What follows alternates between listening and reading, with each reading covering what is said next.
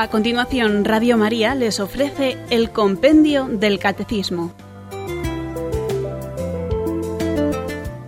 Es un espacio dirigido por el Padre Mario Ortega y el Padre Roberto Visier.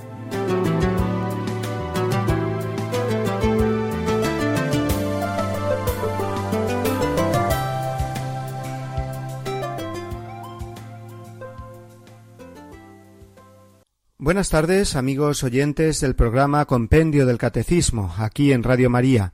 Bienvenidos a esta edición de hoy. Cecilia era una joven romana que a finales del siglo II, habiendo quedado huérfana de niña, se instruyó en la fe cristiana y fue bautizada a los trece años. Su amor a Cristo le llevó a hacer propósito de virginidad. Arreciaban las persecuciones a los primeros cristianos y Cecilia fue denunciada y finalmente condenada a muerte por su fe cristiana. Sus reliquias se encuentran en la Basílica de Santa Cecilia, en el típico barrio romano del Trastevere. Y allí hay una bellísima escultura de su cuerpo yacente, obra del escultor renacentista Estefano Maderno. Su cuerpo martirizado aparece recostado sobre un lado, pero si uno se fija bien en sus manos, ve en una de ellas el dedo índice extendido y en la otra tres son los dedos extendidos. Está indicando, aun después de muerta, su fe en un solo Dios, que es Padre, Hijo y Espíritu Santo. Está confesando su fe en la Santísima Trinidad. Estas manos son, pues, todo un símbolo de la fe de Santa Cecilia, mártir veneradísima por los primeros cristianos y patrona, como sabemos, de los músicos. Cecilia mostró su fe con un gesto inconfundible, con sus manos. Nosotros normalmente profesamos nuestra fe a través de la recitación del credo. Hoy comenzamos a hablar del credo, de la profesión o símbolo de la fe. Todo lo que creemos en nuestra vida cristiana lo expresamos resumida y articuladamente en el credo. Las preguntas del compendio que veremos hoy y que nos introducirán en este tema son de la 33 a la 35 las siguientes. ¿Qué son los símbolos de la fe? ¿Cuáles son los símbolos de la fe más antiguos? ¿Cuáles son los símbolos de la fe más importantes?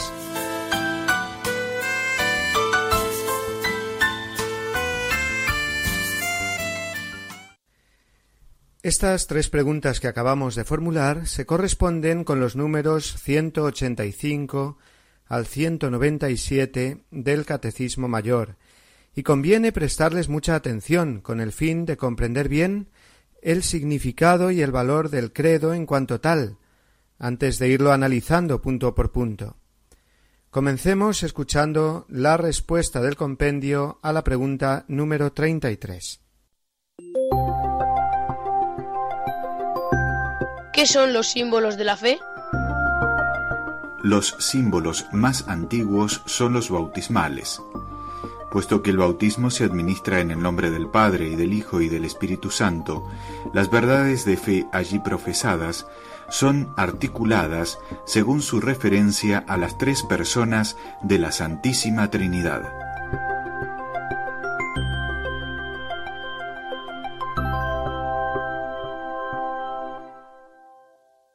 Lo conocemos normalmente por el credo, porque así comienza en latín. Credo significa creo.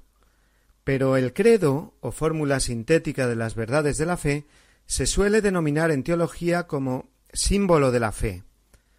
Si excavamos un poco en esta palabra, símbolo, descubriremos cosas muy interesantes. Símbolo viene de la palabra griega símbolon, que tiene dos significados. Un símbolon era un objeto que estaba partido, por ejemplo un sello, y que se utilizaba para darse a conocer, para identificarse, puesto que el portador de una parte del objeto la presentaba en el lugar de destino donde tenían la otra parte, se juntaban y al coincidir quedaba clara la identidad del portador. El símbolon servía pues para identificarse. Un símbolo identifica siempre con lo simbolizado. Por ejemplo, pensemos en una bandera, ¿no? Un símbolo, el símbolo de la bandera. Cuando estamos en el extranjero y vemos una bandera de nuestro país, nos alegramos, puesto que ese símbolo me recuerda la realidad de mi país, y eso me hace sentirme identificado con ese símbolo. Utilizamos continuamente símbolos para identificarnos, en todo, en el deporte, por ejemplo, con la camiseta de mi equipo, entre los miembros de una peregrinación con una pañoleta determinada, ¿no? Son símbolos que identifican y que, además, unen a las personas en torno a una misma realidad. Pues así es el credo, un símbolo de la fe cristiana. Me presenta toda la fe y me representa junto con ella, con la cual estoy identificado. Pero hemos dicho que símbolon tenía un segundo significado. Significa también recopilación, colección o sumario. Y así el credo o símbolo de la fe es esa recopilación de las principales verdades de fe que sirven como punto de partida y referencia a la catequesis. El que recita el símbolo de la fe está confesando todas las verdades de la fe católica, sin excluir ninguna, como veremos. Además, al aprenderlo de memoria, tenemos siempre presente en la mente y en el corazón las verdades que nos identifican como cristianos como cuando uno lleva su carnet de identidad en el bolsillo, aunque el ejemplo resulte un poco simplón, ¿no? pero es así. La cuestión es que, una vez aprendido el credo, hay que comprenderlo, y ahí está la tarea de nuestra formación cristiana, que es una tarea de toda la vida, profundizar en el significado y alcance de todas y cada una de las afirmaciones que se hacen en el credo, algunas nos resultarán, mm, no sé, más sencillas. ¿eh? Cuando decimos Jesucristo nació de María Virgen, padeció bajo Poncio Pilato, pero otras quizás eh, no serán tan fáciles de comprender o de explicar. Por ejemplo, cuando decimos eso de creo en la comunión de los santos. Cada una de las verdades de fe que se contienen en el credo se llaman artículos. Mañana comenzaremos a ver el primer artículo. Creo en Dios Padre Todopoderoso, Creador del cielo y de la tierra. Así pues, en adelante nos referiremos a cada afirmación o verdad de fe contenida en el credo con el nombre de artículo, artículo de fe. Creo y creemos. La respuesta de fe es una respuesta libre y personal, es decir, de cada uno. Por eso al profesar la fe digo creo. Pero al profesar el credo, me estoy uniendo a toda la tradición viva de la Iglesia, desde la época de los apóstoles. Estoy diciendo, creo, las mismas verdades que creían los apóstoles, y que han creído todos los santos a lo largo de la historia, y que creen los que están junto a mí en la celebración litúrgica, también diciendo creo. Luego, se da en la profesión personal de fe una comunión en la fe, una comunión con toda la Iglesia, que a una sola voz responde así a Dios que le ha hablado en la revelación y le dice creo, creo en Dios y en todo lo que Dios me ha revelado.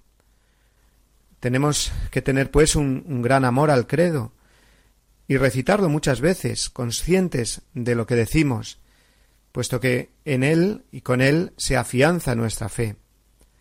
Es muy bueno eh, decirlo frecuentemente y con fervor, por ejemplo, cuando uno tiene tentaciones eh, contra la fe o contra alguna de las verdades de fe.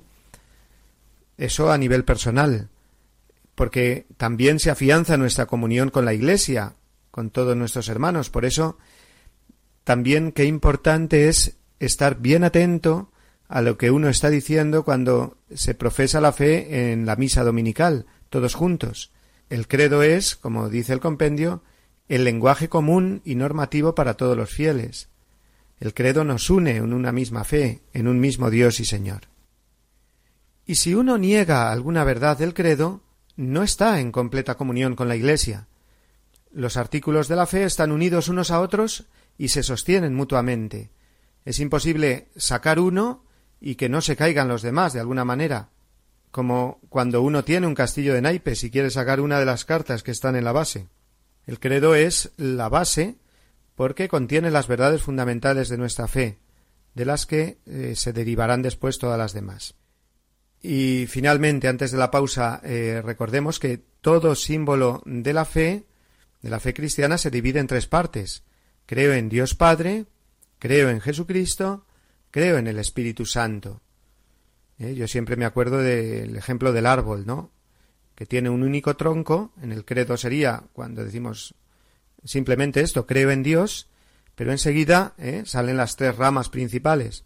Creo en Dios Padre, creo en Jesucristo, su único Hijo, creo en el Espíritu Santo. Estas son las tres ramas principales, como tres grandes ramas de un árbol, de las cuales luego eh, eh, salen las demás ramas pequeñas, ramificaciones eh, diversas de estas tres grandes ramas. Podemos pensar así en el credo como con la imagen de un árbol que nos puede, nos puede ayudar. Podemos pensar así en el credo con esta imagen que nos puede ayudar del árbol. Pero hagamos ahora una pausa antes de continuar.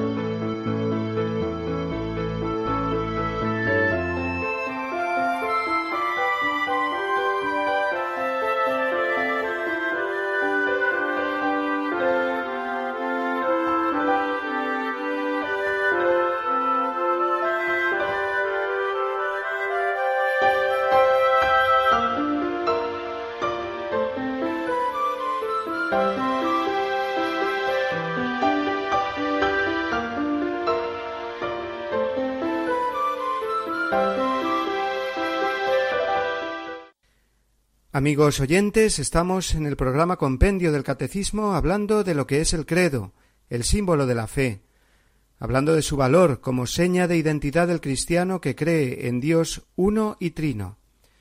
Por eso el credo ha de estar presente desde el inicio de la vida cristiana, como nos dice a continuación la respuesta a la pregunta 34.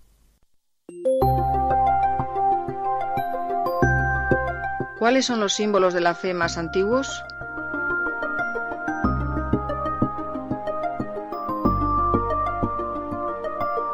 Los símbolos de la fe más antiguos son los bautismales, puesto que el bautismo se administra en el nombre del Padre y del Hijo y del Espíritu Santo. Las verdades de fe allí profesadas son articuladas según su referencia a las tres personas de la Santísima Trinidad.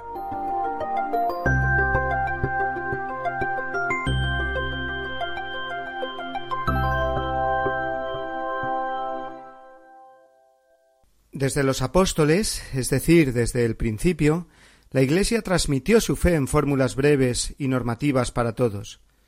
Así aparece, por ejemplo, en la carta a los Romanos, capítulo 10, versículo 9, o en Primera Corintios, capítulo 15, versículos del 3 al 5.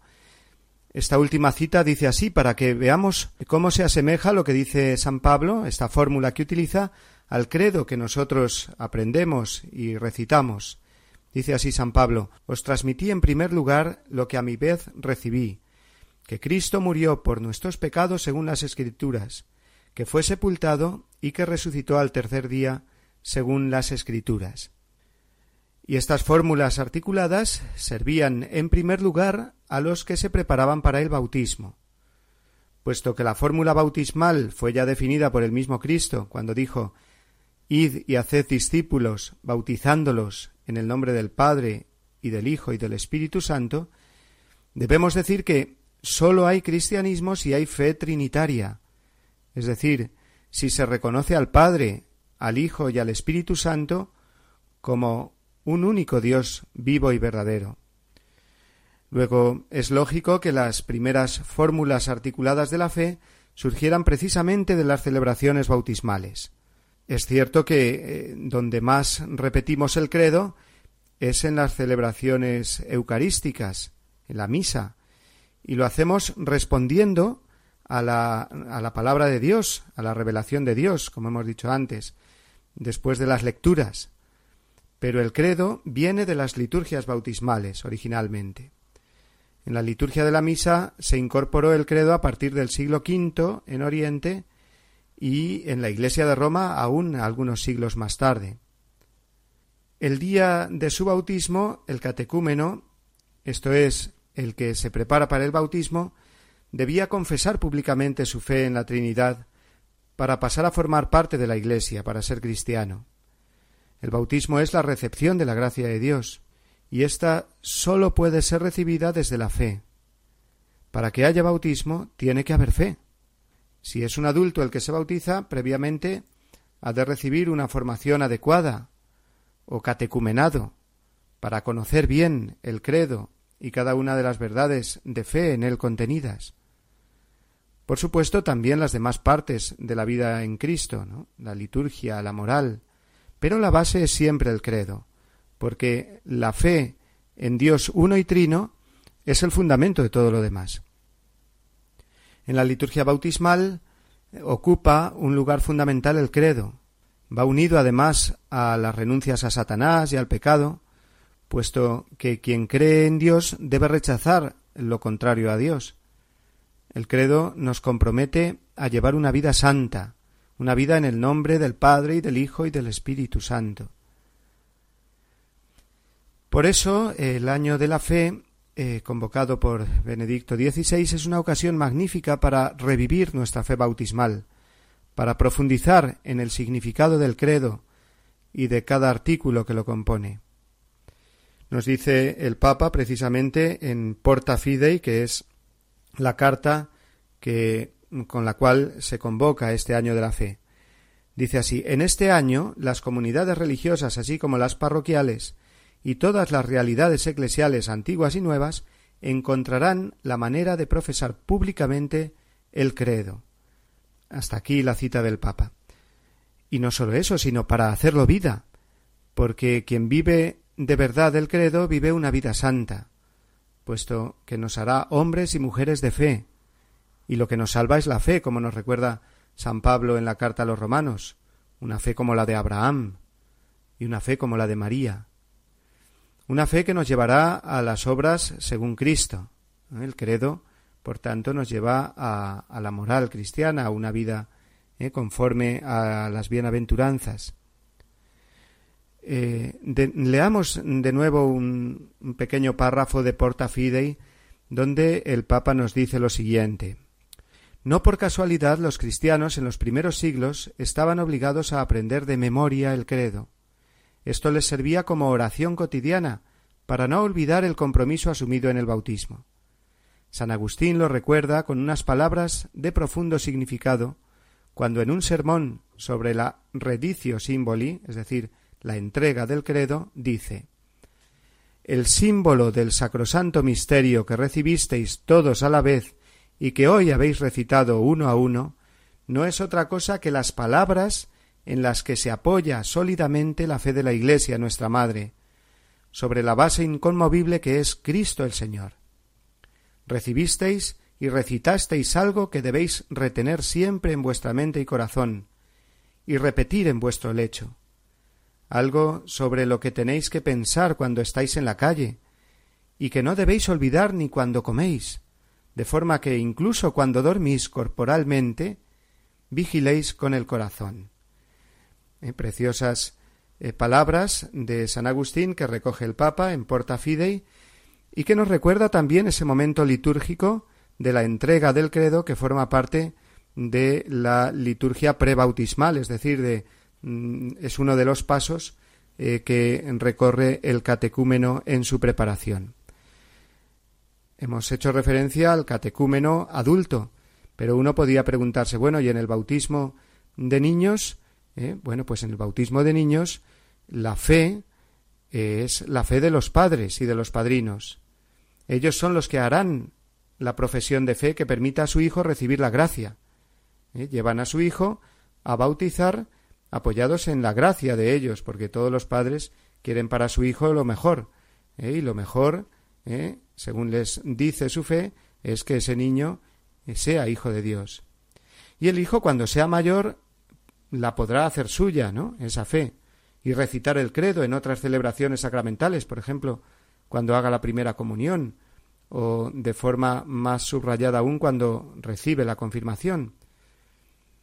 Además, en la liturgia bautismal eh, se suele hacer el credo en forma de preguntas. El, ministro del sacramento eh, pregunta ¿Creéis en Dios Padre Todopoderoso? ¿Creéis en Jesucristo? ¿Creéis en el Espíritu Santo? Y se va contestando creo, ¿eh? con un creo solemne, ¿no?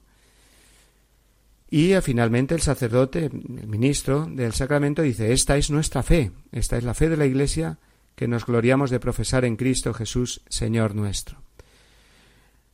Luego, recitar con fe el credo es recordar nuestro bautismo y entrar en comunión con Dios, Padre, Hijo y Espíritu Santo.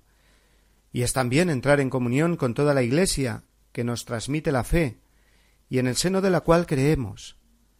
Por eso el credo en la liturgia bautismal que revivimos de manera solemne en la vigilia pascual cada año y también en cada misa dominical, por supuesto, nos recuerda nuestra condición de creyentes y además de miembros del cuerpo místico que es la Iglesia.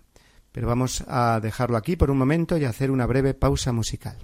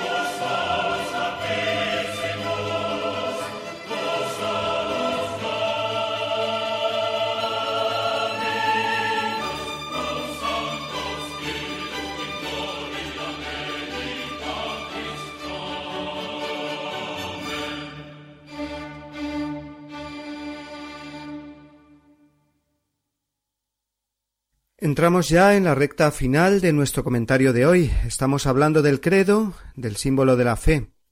Y vamos a continuar ahora con la pregunta 35 del compendio del Catecismo. ¿Cuáles son los símbolos de la fe más importantes? Los símbolos de la fe más importantes son el símbolo de los apóstoles, que es el antiguo símbolo bautismal de la Iglesia de Roma, y el símbolo niceno-constantinopolitano, que es fruto de los dos primeros concilios ecuménicos de Nicea y de Constantinopla, y que sigue siendo aún hoy el símbolo común a todas las grandes iglesias de Oriente y Occidente.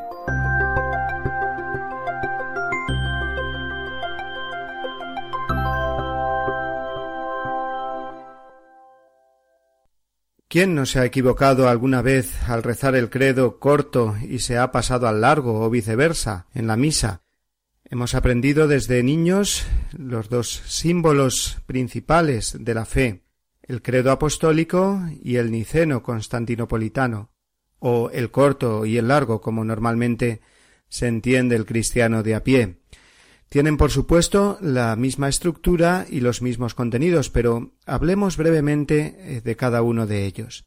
Primero, el credo corto es el llamado credo apostólico o símbolo de los apóstoles. Conviene que sepamos que, este es su nombre, ¿eh? y no solamente digamos el credo corto, es el credo apostólico. Y es llamado precisamente así, credo de los apóstoles, porque es considerado el resumen fiel de la fe de los doce apóstoles. Es el antiguo símbolo bautismal de la Iglesia romana. Su gran autoridad proviene, por tanto, del hecho de que es el símbolo que guarda la Iglesia de Roma, la que fue sede de Pedro, el primero de los apóstoles, el primer papa.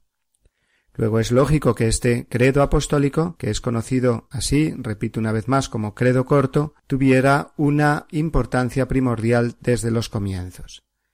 Y segundo, el otro credo, que popularmente denominamos el credo largo, es el credo niceno-constantinopolitano.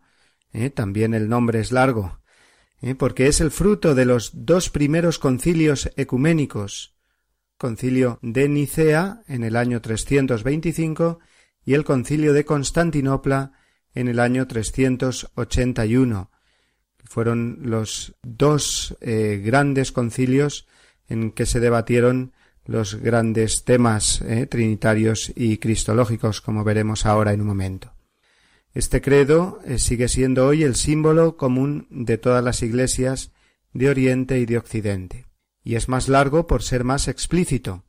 ¿eh? Vamos a detenernos un poquito a explicar esto, de por qué se fueron haciendo los credos más largos y detallados. Esto fue así porque eh, fueron surgiendo las herejías y otras desviaciones doctrinales, que hacían necesaria una mayor explicitación en alguno en algunos puntos determinados.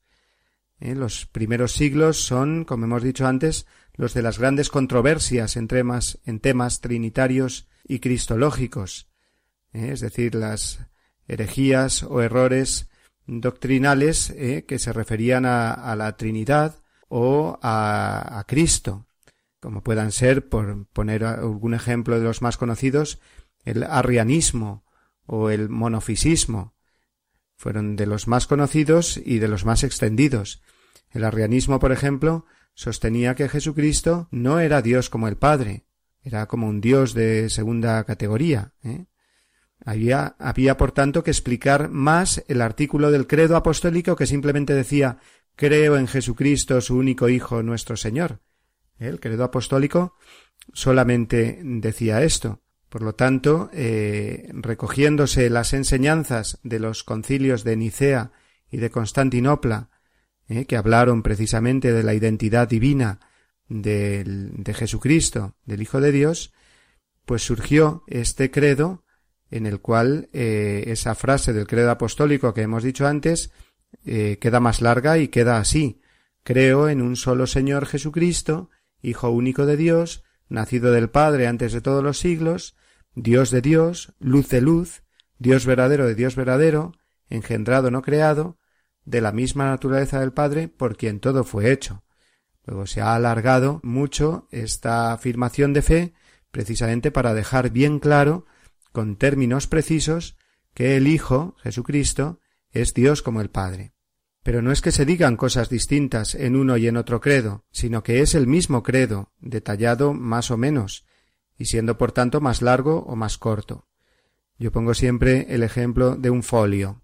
Un folio eh, lo tenemos liso eh, y lo empezamos a doblar en una cuartilla, después eh, en una octavilla, lo seguimos doblando, lo seguimos doblando hasta que ya casi no podemos doblarlo más, queda muy pequeñito. Bueno, pero es sigue siendo el mismo folio, aunque sea mucho más pequeñito. Si lo desdoblamos, entonces tenemos el folio eh, en su tamaño natural, ¿no? El credo más corto, que ya no podría ser más, es decir, lo más doblado que podamos, ¿no? Es decir, creo en Dios Padre, Hijo y Espíritu Santo.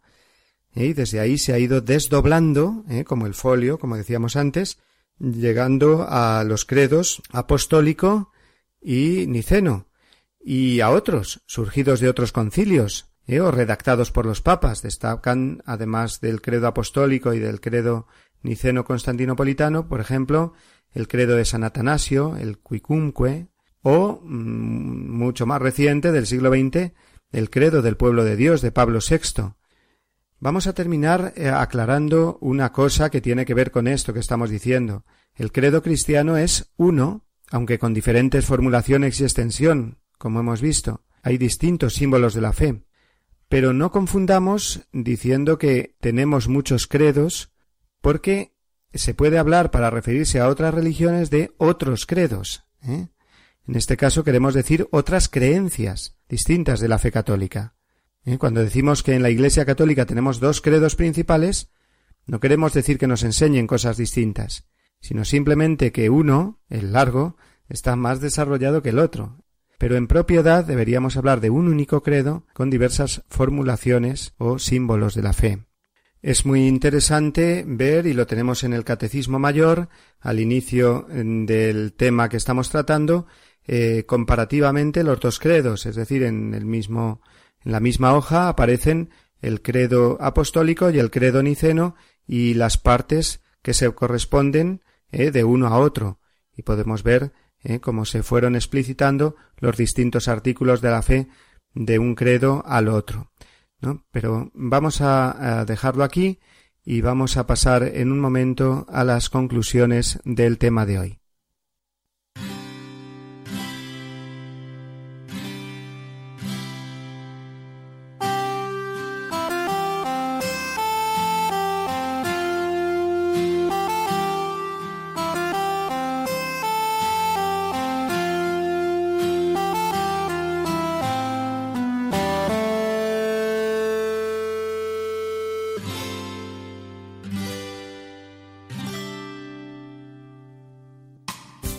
Primera conclusión, el credo o símbolo de la fe es el sello de identidad del cristiano. Recitar con fe el credo es recordar nuestro bautismo, nuestra condición de creyentes en el Dios uno y trino, y por tanto entrar en comunión con el Padre, con el Hijo y con el Espíritu Santo. Segundo, rezar el credo es también entrar en comunión con la Iglesia, con la Iglesia que se inició con los apóstoles, puesto que confesamos la misma y única fe que ellos recibieron y enseñaron.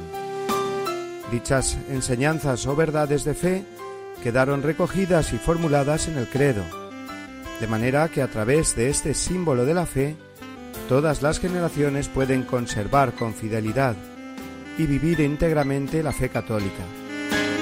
Decir todos juntos creo es alzar la voz y el corazón a Dios en la comunión de la Iglesia. Tercero, un cristiano debe esforzarse para no olvidar el credo, antes bien, repetirlo con frecuencia, porque profesar la fe significa fortalecer la fe. Hay momentos especialmente oportunos para recitar el credo, cuando arrecian las tentaciones, especialmente aquellas contra la fe, también cuando en las celebraciones bautismales y en la Eucaristía dominical recordamos nuestro bautismo y renovamos las promesas bautismales. Y finalmente, cuando pedimos por la unidad de la Iglesia o la aceptación de la fe por parte de los no creyentes. No olvidemos que las oraciones de unos ayudan a los demás y que un credo recitado con fe y devoción puede ayudar a obtener la gracia de la fe a tantas personas que no creen en Dios. Cuarto, partiendo del credo apostólico y del credo niceno-constantinopolitano, podemos y debemos profundizar en el alcance y significado de cada uno de los artículos de la fe allí contenidos. De esta forma, irá creciendo nuestra formación cristiana, haciéndose más sólida y armoniosa. Y quinto, San Ambrosio nos resume con una bella frase que se recoge en el Catecismo Mayor la importancia del credo para el cristiano. Este símbolo, dice el Santo Obispo de Milán, es el sello espiritual, es la meditación de nuestro corazón y el guardián siempre presente. Es, con toda certeza, el tesoro de nuestra alma.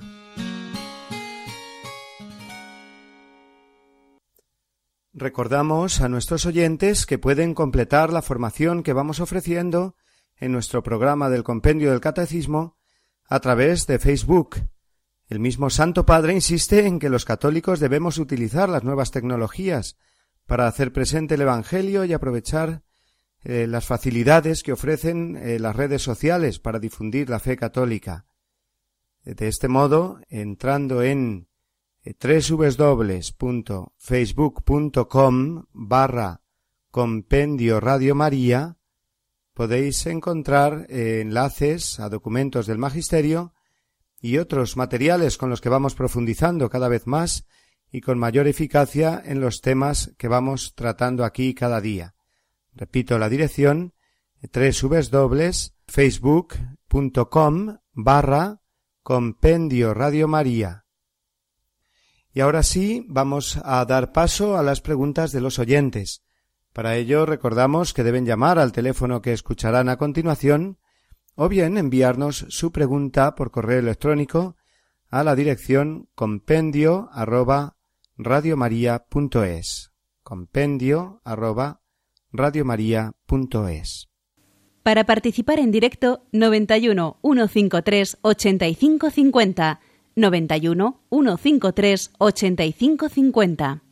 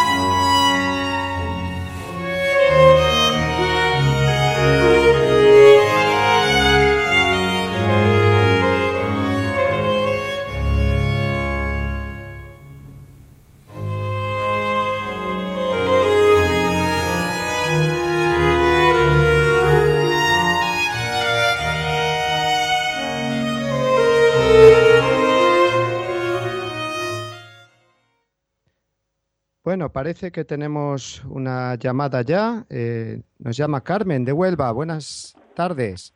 Buenas tardes, padre. Mire, que es que yo quería preguntarle una cosa sobre el credo, que siempre me ha preocupado. El Señor descendió a los infiernos. ¿Eso cómo puede ser? Sí. Bueno, pues es una pregunta que se hace mucha gente, sí, y, que es importante, por supuesto, eh, saber lo que quiere decir esto. Bueno, los infiernos no son indudablemente los infiernos del diablo, del demonio. ¿eh? Jesucristo, cuando muere en la cruz, eh, cumple ¿eh? ese designio salvador del Padre y por lo tanto queda la deuda cancelada del pecado y el descender, dice el credo así, a los infiernos, pero se refiere a lo que se conocía como el seno de Abraham, el Sheol, el lugar, por decirlo así, donde estaban los justos, los santos del Antiguo Testamento, que no podían tener esa comunión plena con Dios que Jesucristo nos ganó, y por lo tanto, en el momento en que Cristo muere, eh, eh, con su resurrección, eh, se abren las puertas del cielo, en primer lugar, para los justos del Antiguo Testamento, todos los santos profetas, el rey David, Moisés, por supuesto, que estaban en lo que conocemos como el seno de Abraham y que se traduce muchas veces, y así viene reflejado en el credo, con el nombre de los infiernos, pero no es indudablemente el, el, el infierno del demonio. ¿eh? Muy bien, Vamos a ver si tenemos otra llamada, creo que sí. Es Enrique desde Murcia. Sí, estoy, soy ya, salgo antena. Sí, sí, adelante. pues mire, simplemente rápido decirle lo mismo que le, me han preguntado y le digo a usted. Realmente estoy que, salgo, salgo de, de fuera de sitio, de ver cómo Radio María, a través de ustedes, con el compendio, no está dando lo que es la esencia del Evangelio, la esencia del Evangelio, y realmente esto es el bim bam lo que ustedes están haciendo. Y la pregunta que me hago, ¿cómo habiendo una conferencia episcopal con tantos obispos, tantos sacerdotes, no es crítica, es simplemente exponerlo, cómo eh, en una conferencia episcopal con tantos estudios, con tantos programas, tantos sacerdotes, y que esto a los cristianos de a pie que ustedes están dando, ¿eh? que me parece que es el pan nuestro de cada día, lo que están dando, ni más ni menos. Y sin embargo nos están haciendo una riqueza y un bien a los cristianos que no nos ha llegado a nadie, que no nos ha llegado a través de los curas entonces y de los sacerdotes y de los obispos. Yo no entiendo esto bueno, porque tiene que ser así. Bueno, va, sí, Enrique, vamos a ver, la Iglesia eh, somos eh, una unidad y estamos cada uno eh, cumpliendo con nuestra misión, que al final es la misma, la de anunciar el Evangelio y la de compartir la fe. Y por supuesto que tenemos a nuestros obispos, que son los sucesores de los apóstoles, eh, y, que nos van guiando, y cada uno en su lugar. Eh, nosotros tenemos además este ministerio a través de las ondas de, Radio María, pues eh, formidable, pero siempre con esa unidad de la Iglesia y con esa vinculación afectiva también hacia hacia nuestros obispos, que son nuestros pastores, que están en comunión con el Papa y que así es como se vive la vida cristiana. ¿eh? Cada uno eh, con su ministerio, los obispos indudablemente, pues en su diócesis, pastoreando eh, los sacerdotes y los fieles. y algunos sacerdotes, pues estamos dedicados a esto, a este apostolado radiofónico. Pues, pues bendito sea Dios, ¿eh?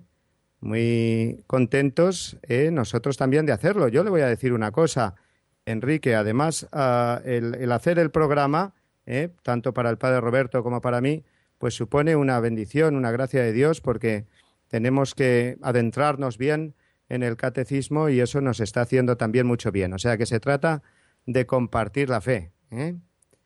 Muy bien. Y creo que tenemos al otro lado del teléfono a Ramiro. ¿Puede ser, Ramiro? Buenas tardes. Sí, hola, buenas tardes. Yo soy su mujer porque mi marido está conduciendo. Ah, bueno, pues muy bien.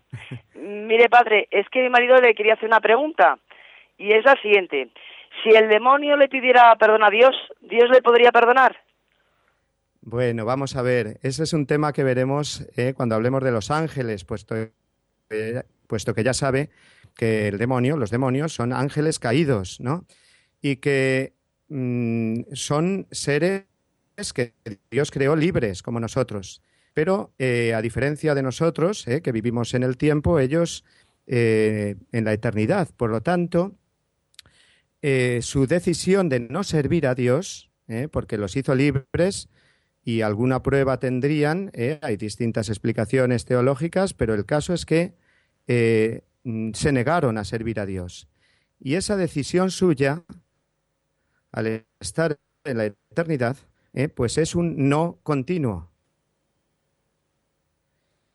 Y cuando hay un no continuo, Dios pues tiene que respetar la libertad. ¿eh? No es como nosotros que en el tiempo ¿eh? pues nos podemos arrepentir de algo que hemos hecho en el pasado, como así hacemos cuando vamos a confesarnos, y entonces si ese arrepentimiento es sincero, Dios nos perdona. Pero, claro, resulta para nosotros muy, difícil de pensar esto, pero, pero es así, ¿no? los demonios lo que han hecho es, precisamente una decisión que, es para siempre, ¿no? Y entonces Dios no es que no quiera ¿eh? Eh, perdonar, que la misericordia de Dios es infinita para todos, pero es que en el caso de los ángeles caídos, esa decisión es por su naturaleza angélica irrevocable. ¿eh? Muy bien. Bueno, pues ya que estaban de camino, eh, les deseamos eh, buen viaje. Y, mm, es muy interesante, no obstante, eh, lo hemos visto con las preguntas que nuestros oyentes nos están haciendo, que se susciten pues estos interrogantes para precisamente aclarándolos, no solamente que sirvan para nuestra formación cristiana, sino también para poder dar respuesta cuando alguien nos pregunte. Vamos a esperar un poquito a ver si entra alguna llamada más. Para participar en directo, 91 153 8550. 91 153 8550.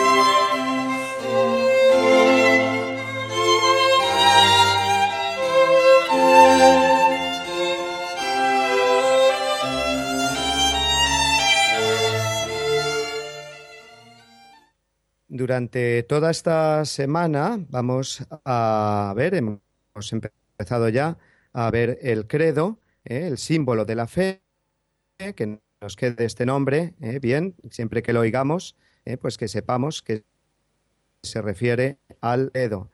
Y entraremos mañana en materia hablando precisamente del primer artículo de la fe, que es creo, creo en Dios Padre, ¿no? Y el, todo lo que significa creo en Dios, ¿eh? que es el comienzo del credo y es además el, resumen, digamos, de todo lo que viene después. Puesto que las verdades de fe, los artículos de fe que vienen después, precisamente los creemos y los acogemos de corazón por ese creo en Dios que proclamamos al principio.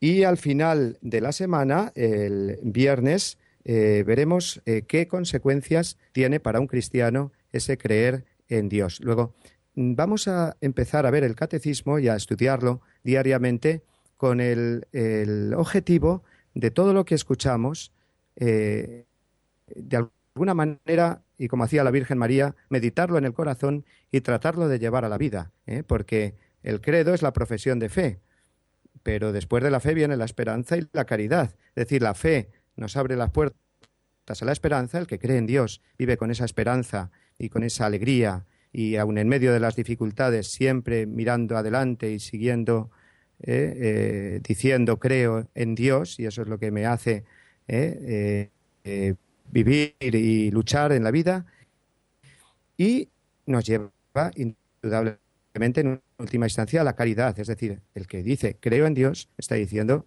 amo a Dios ¿eh? y creo en el amor, con mayúsculas, en el amor infinito que es Dios. Y ese amor es el que me lleva precisamente a amar al prójimo, a entregar mi vida por el prójimo. Pues ese es el, plan de, esta semana y yo invito a los oyentes a que nos escriban eh, sus dudas, sus preguntas, sus comentarios eh, al correo electrónico, que ya les he dicho que es compendio arroba radiomaria.es y que visiten también eh, los que estén más familiarizados con las tecnologías ¿no? y con las redes sociales, que visiten nuestra página en Facebook, facebook.com barra compendio Radio María, así todo junto, compendio Radio María, porque ahí anunciamos pues lo que vamos a ver al día siguiente, ponemos enlaces a distintos documentos de la Iglesia o otras cosas interesantes que sirvan para completar nuestra formación.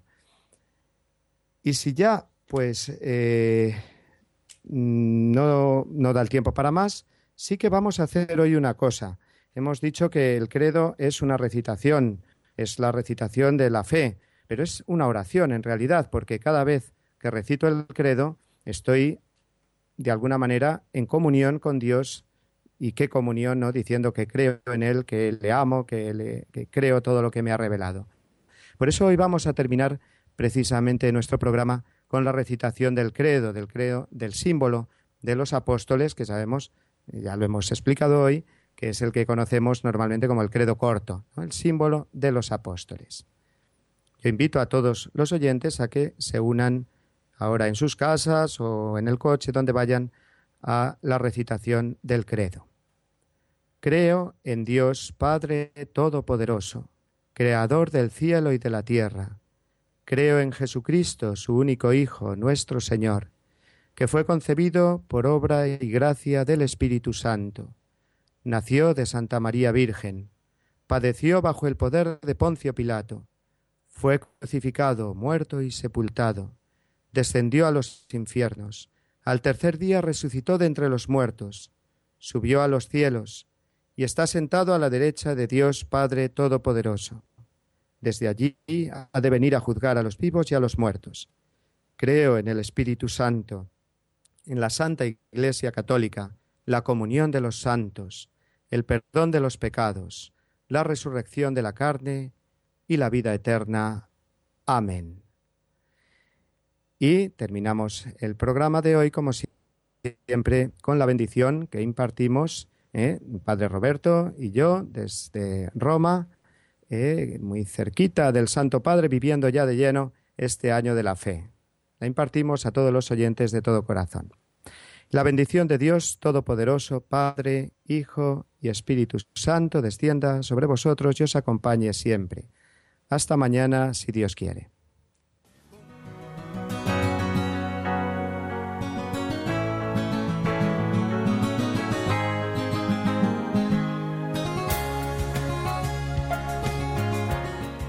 Así concluye el compendio del Catecismo, con el Padre Mario Ortega y el Padre Roberto Visier.